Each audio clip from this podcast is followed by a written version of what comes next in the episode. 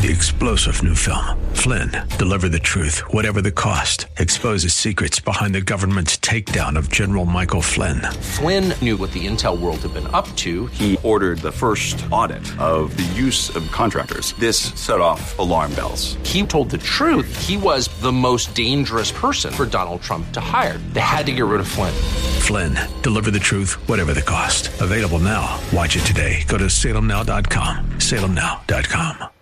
Sad that you did a bad deed or sad that you got caught? If you're sad that you did that bad deed, well, that is the convicting work of the Holy Spirit, as we'll see next on Truth for Today.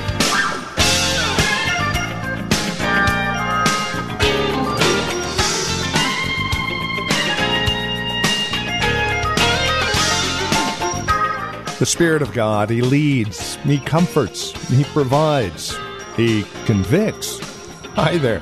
Welcome to today's broadcast of Truth for Today. Pastor Phil Howard has us back in John chapter 16 today. Grab a Bible, join us.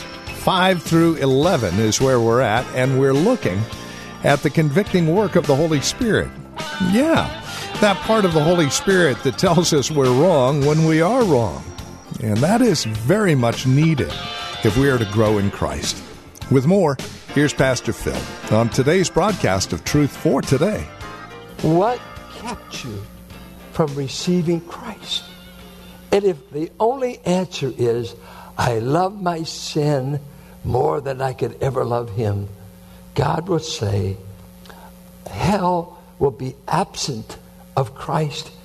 Peace, joy, thirst. Hell is thirst. Hell is everything that Christ isn't.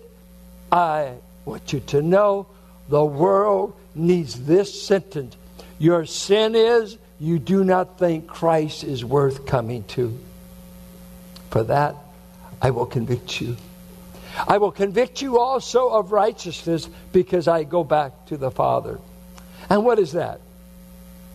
Two ways. I'll convict you of your righteousness, which is filthy rags in my sight. Isaiah 64. He says, Our righteous deeds are like filthy rags. And what that word means is uh, so graphic, we may not need to share it in a mixed audience. it, it is detestable what, what he likens their righteousness to. It'd be almost if you were comparing it to uh, the infestation of worms and the gangrene meat. It, it's, it's obnoxious. Your best to me is obnoxious. And, and you're trusting that, aren't you? I, am a nice person. Uh, go evangelize somebody that really needs God because, you know, I, am a nice guy. I, am not homeless. I'm not a drunk.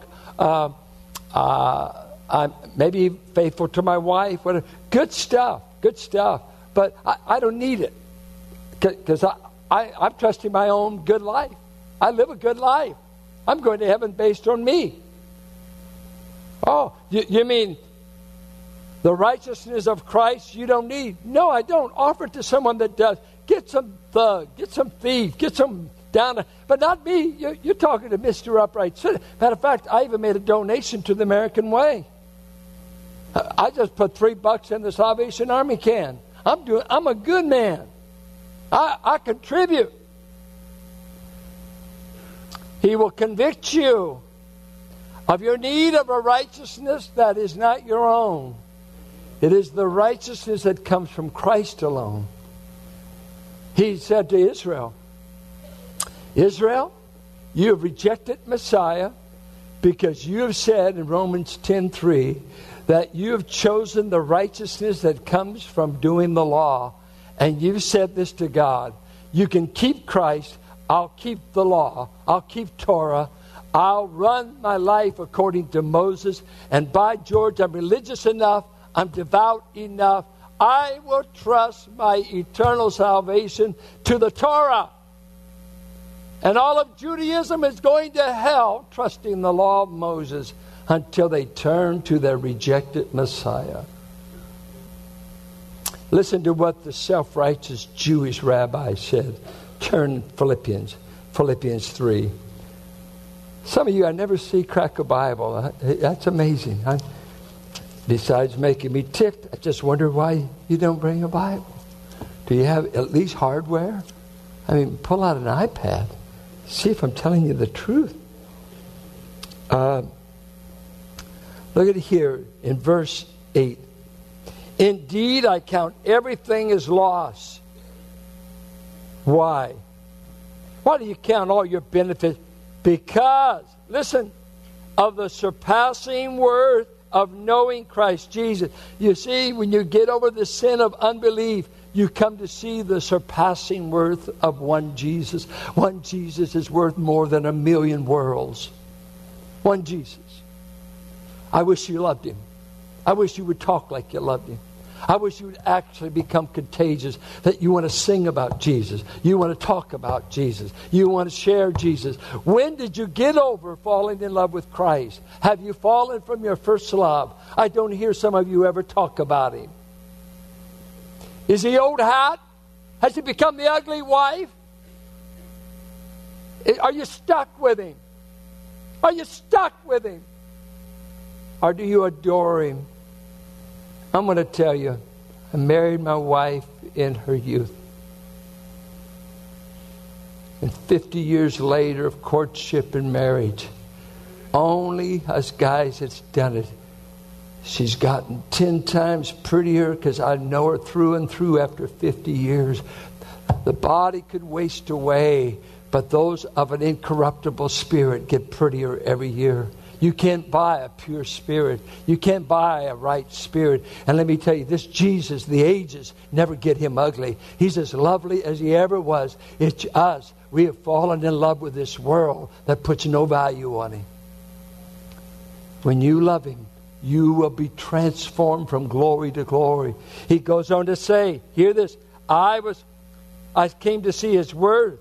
For his sake I've suffered the loss of all things and I count them as rubbish in order that I may gain Christ. Now, watch.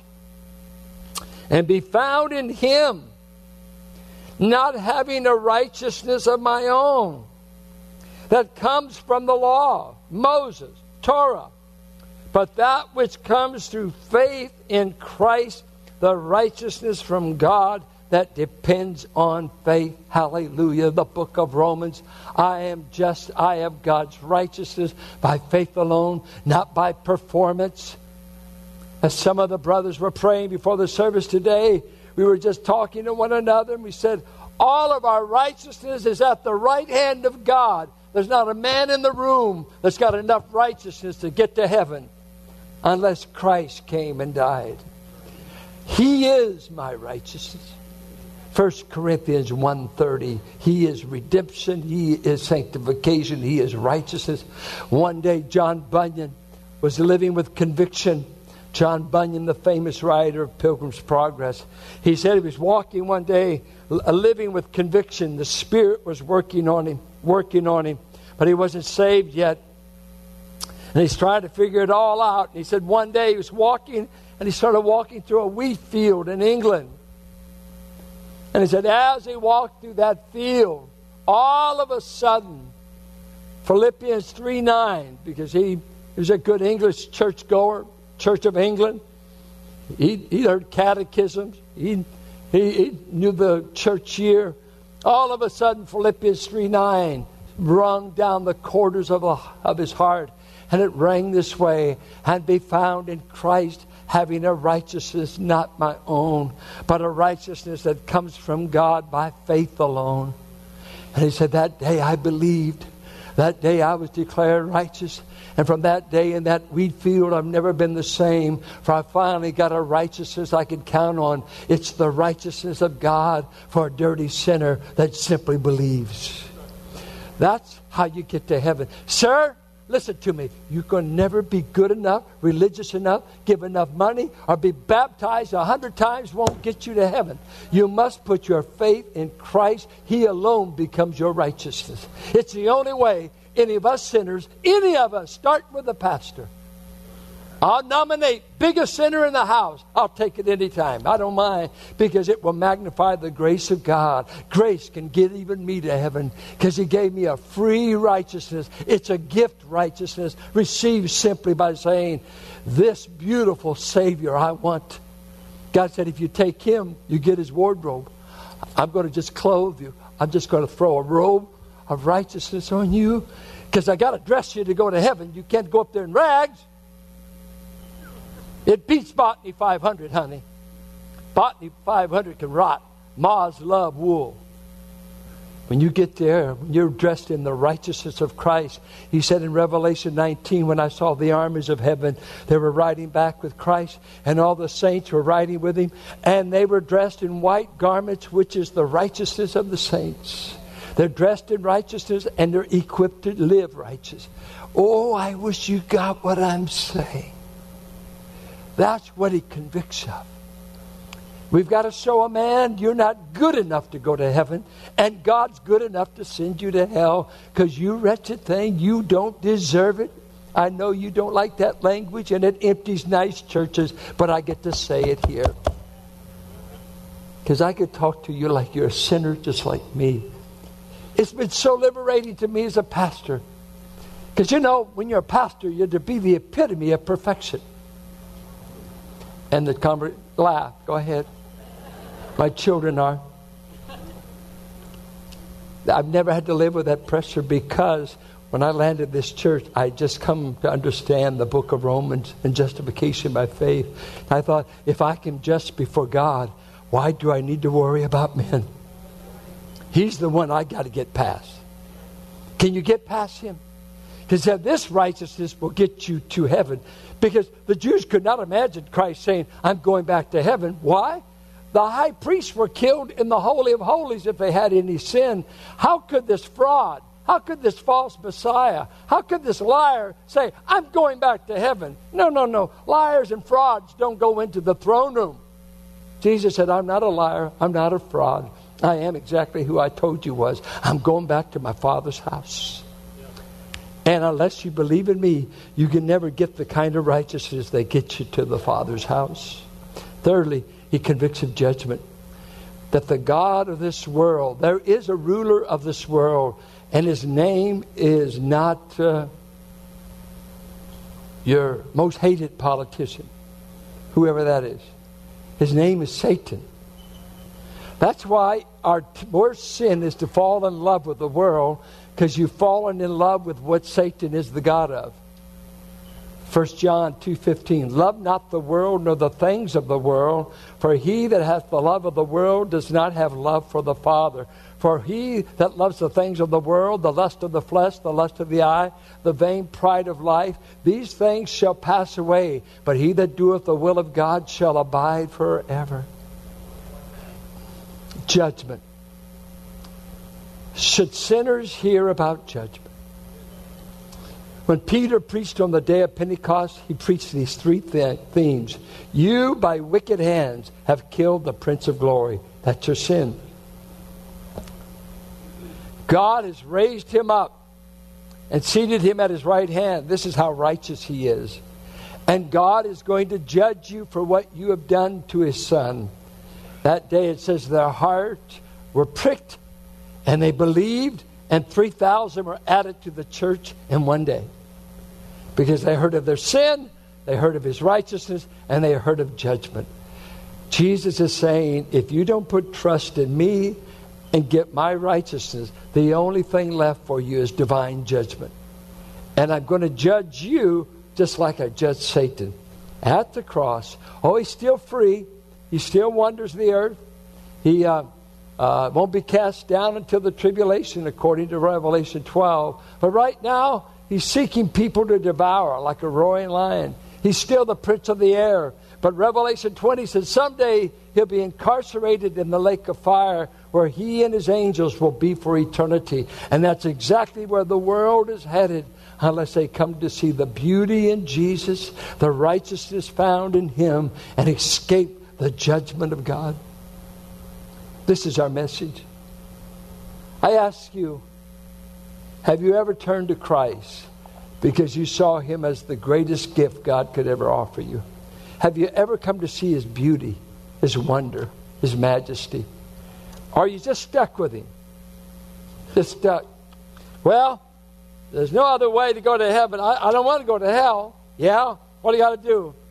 Except Jesus. Well, I'll do it because I don't want to go to hell. You know what? I, I don't think you go to heaven that way. I don't think God's going to let you go.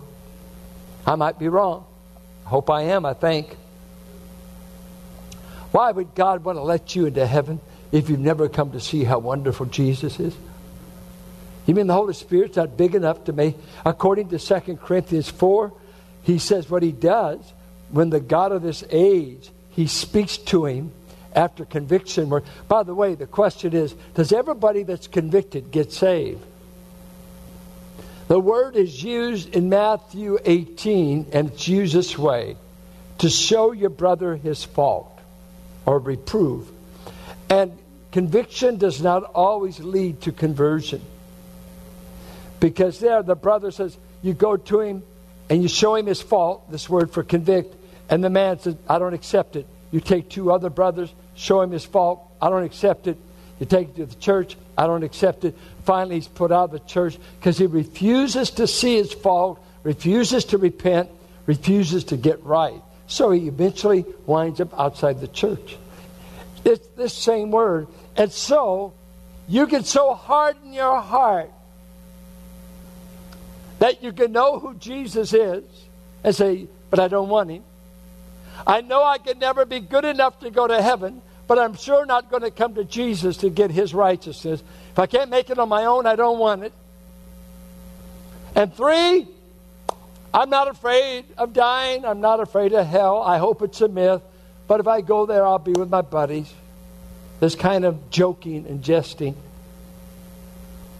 You can harden your heart and all the time say, Jesus is the Son of God. Jesus is a glorious Savior. They tell me. My mom, my dad, someone told me about it, but I just don't want Him. I love my sin more than the thought of coming to Him. And on one side, you would say God is a failure God if you consider 7 billion people in the world today, and I wonder how many born again among them there is. Say, God, you, you're doing a terrible job. Most folks don't want Jesus Christ. What do they want? They want their sin, they want the darkness, and God gives them what they want. And they spend eternity with the choice. Well, why did you see it? Why did you want it? Well, the Spirit not only convicted, but while that conviction was going on, according to Titus, he began a work of regenerating the heart, making you want him, making you want him. And he began to just keep drawing you. Everyone the Father draws, come to him. He that is not drawn by the Father, never. He began to draw you. You were stubborn, you pushed it off. You pushed it off. but he just kept wooing. He kept saying, I want you. I want. You said, Get out of here. Get out of here. I don't want. And, and, and finally, someday, one day, finally, some said, you, you know, I know I need you, Jesus, but I'm just not ready now. no, you just keep on, and then you make a bigger mess. You get more miserable. You get where you can't sleep, and a lot of this stuff starts working. said, "Why don't you leave me alone?" And God whispers in your ear, "I can do that, but I'd rather give you my son." And somewhere in that process, He has to give you even the faith and the desire to ever want Him. And some miracle in the new birth he finally overcomes our stubborn, resistant will. And finally we say, Jesus, you're what I've needed all the time. Jesus, I'm a fool. I'm stubborn. Why haven't I surrendered to you? You've never done me anything but good. You've never done anything. Your kindness keeps overwhelming me. I keep sinning. You keep loving. I keep running. You keep chasing. I keep resisting. You keep wooing. Why don't you leave me alone? Because God says, because nobody would go to heaven if I wasn't a stubborn lover. I'm not going to give up on you. I'm going to woo you until you want me. I'm going to woo you till you want me. I'm going to woo you till you want me. Oh, oh, come on. Let's talk about human pride. That, that first girl, a guy asked her, uh, Do I ask her to go steady? And you're thinking all the time, Now, honey, if you say no, I can find just as good as you down the street. That's why the guy's afraid to ask. Because he said, You know, I'm cool too. Honey, will you go steady? No. Who do you think you are? You think you're hot, huh? I'm going to find me someone better. Because all that pride gets in there. And here's God saying, You've said no to me for five years. It's me again. It's me again. Why did you get the hint? I want to, if I have to receive Jesus, I just soon go to hell. And God says, You are going. And finally, it breaks through. And if you're here today and you've never fled to Christ, you're not trusting what denomination you grew up, you're not trusting you were baptized as an infant, that gets you in. Oh, baloney, it gets no one in. If he said that, we would have put a baptistry on the cross. We didn't put a baptistry, we put a man. It's Christ. Why don't you look to him? And you know what? He kept telling Israel, Israel, you've been snake bitten. You're dying in the wilderness. And they said, what, what is the serum? What can we do to cure this? He said, Look to that pole with a snake on it. If you just look, God will heal you. And God's telling you, just look to my son and I'll heal you. I'll save you. Or what about this stupid little program? I'm going to kill every firstborn animal and son in Egypt. Well, God, is there any cure? There's one cure. I want you to take a little lamb, and on the 11th day of Nisan, I want you to put it in a cage for three days. Check it for worms, ticks, check to see if its eyes run. I want to see if it's disease. For three days, I want you to inspect that animal. Three days. And then on the 14th of Nisan, I want you to slit the throat. I want the blood to flow out, and I want you to take some branches. Like, it was hyssop, but just kind of like desert branches. They'd wrap it together. Take that hyssop, dip it in that lamb's blood. I want you to just put it all over the door. Put it up there. And I can imagine these slaves saying, You got to be kidding. This will save us from death. This saves from judgment. This is weird. Moses says, Do it, or you will wail like all of Egypt.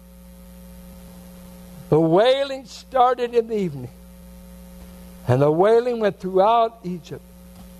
And pretty soon in Pharaoh's house, they're weeping because his boys died.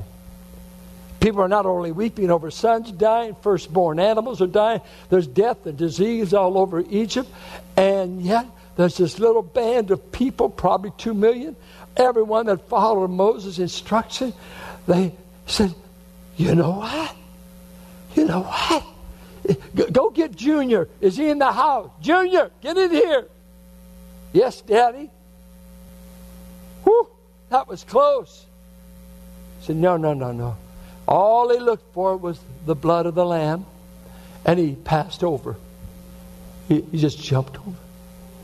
And First Peter says, Christ, you were not bought with silver and gold, but with the precious blood of Christ as of a lamb slain. And today, God is wanting to apply the blood of His Son over the doorpost of your heart so that judgment will never touch you. And this is Truth for Today with Pastor Phil Howard. Our time today spent in God's Word to encourage you, to bring you truth for today. If you have questions or comments about our time together, we would invite you to write to us. You can either visit our website and drop us an email, write to us via U.S. mail, or give us a call. As we close things out, I do want to turn things over to our executive producer just for a moment. Here's Chuck Ladabodier. Hello, Truth for Today listeners. My name is Chuck Ladabodier, and I've been the executive producer of Truth for Today since we've been on the air in 1996. There are a couple of needs I'd like to make you aware of. The first one is a prayer need.